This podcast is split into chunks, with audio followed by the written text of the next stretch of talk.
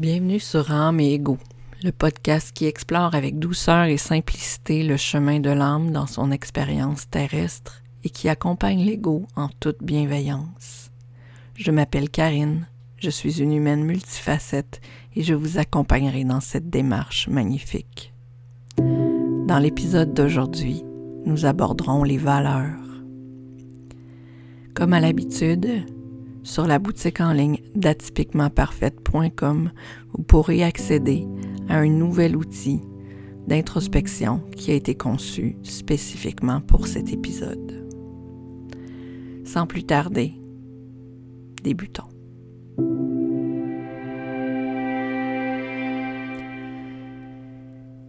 Les valeurs. Je me rappelle quand j'avais 14-15 ans, on me demandait quelles étaient mes valeurs. J'avais tendance à inscrire un peu ce que je pensais que les autres attendaient de moi sur ma feuille. J'essayais de, de, me questionner sur ce qui m'habitait vraiment. Mais j'avais beaucoup de difficultés à connecter avec ce qui, ce qui nourrissait vraiment mon âme. Avec le temps, j'ai appris que les valeurs, c'était comme le pied dominant quand on faisait du snowboard. C'est ce qu'on mettait en avant quand on prenait des décisions.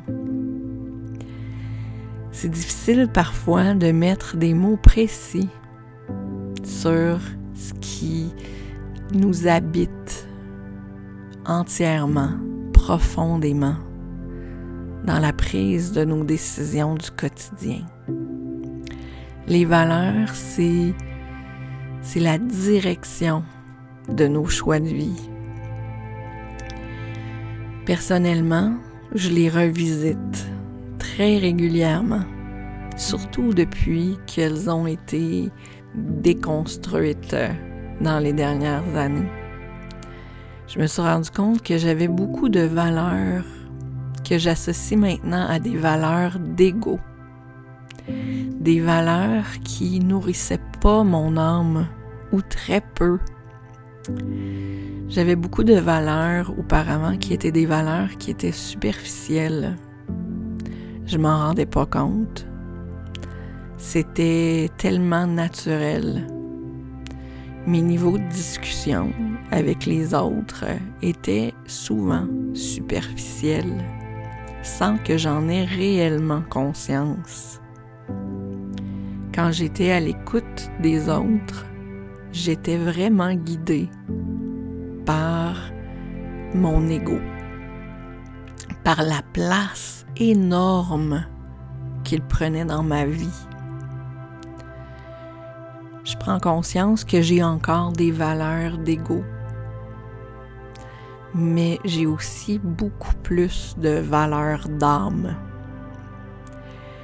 Est-ce que vous avez pris le temps de regarder vos valeurs sous cet angle-là? Si vous faisiez la liste de vos dix valeurs les plus importantes,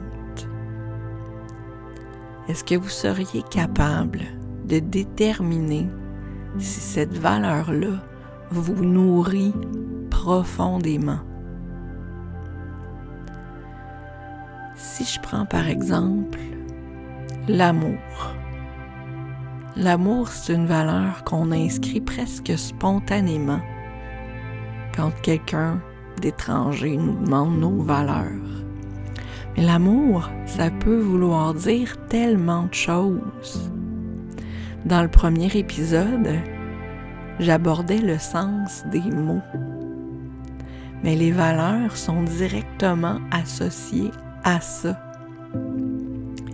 Si je dis amour, ça peut être amour de soi, ça peut être amour de la vie, ça peut être amour des autres, ça peut être amour de la planète, ça peut être euh, tout ça en même temps. Mais est-ce que le mot bienveillance serait plus faible ou plus fort que le mot amour? Parce que quand je suis bienveillante, j'aime. Quand j'aime, je suis bienveillante, qu'est-ce qui vient au-dessus? Qu'est-ce qui vient après?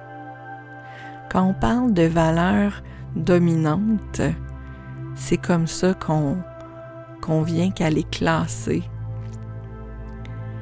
Est-ce que le mot que j'utilise comme étant ma valeur prioritaire dans la vie est réellement celui qui guide mes décisions? J'ai posé la question sur LinkedIn à un moment donné. J'ai demandé euh, aux gens quelles, quelles étaient leurs valeurs les plus importantes. Quelqu'un m'a répondu passion, rigueur. Pour moi, en lisant ces valeurs-là, ce que j'ai ressenti, c'est que c'était des énormes valeurs d'ego. J'avais l'impression que cette personne-là était définie par ses succès professionnels. Puis très peu par ce qui habitait son âme. Mais ça, c'est mon ressenti par rapport aux mots qu'elle a utilisés, puis par rapport à mes filtres à moi. L'exercice d'introspection qui est disponible sur la boutique euh, vous permet de vous pencher sur les mots que vous utilisez pour nommer vos valeurs, mais aussi pour vous questionner sur la partie de vous qui est nourrie par ces valeurs-là. Je vous laisse là-dessus. Puis j'aimerais vraiment que sur les réseaux sociaux, dans les prochains jours, dans les prochaines semaines, si vous faites une réflexion sur les valeurs, que vous preniez le temps de me taguer avec atypiquement parfaite, soit sur Facebook ou Instagram particulièrement, puis que vous me partagiez le contenu de vos réflexions si vous êtes à l'aise avec ça. Ça me ferait vraiment très plaisir. On se reparle très bientôt pour un autre épisode. Bonne fin de journée.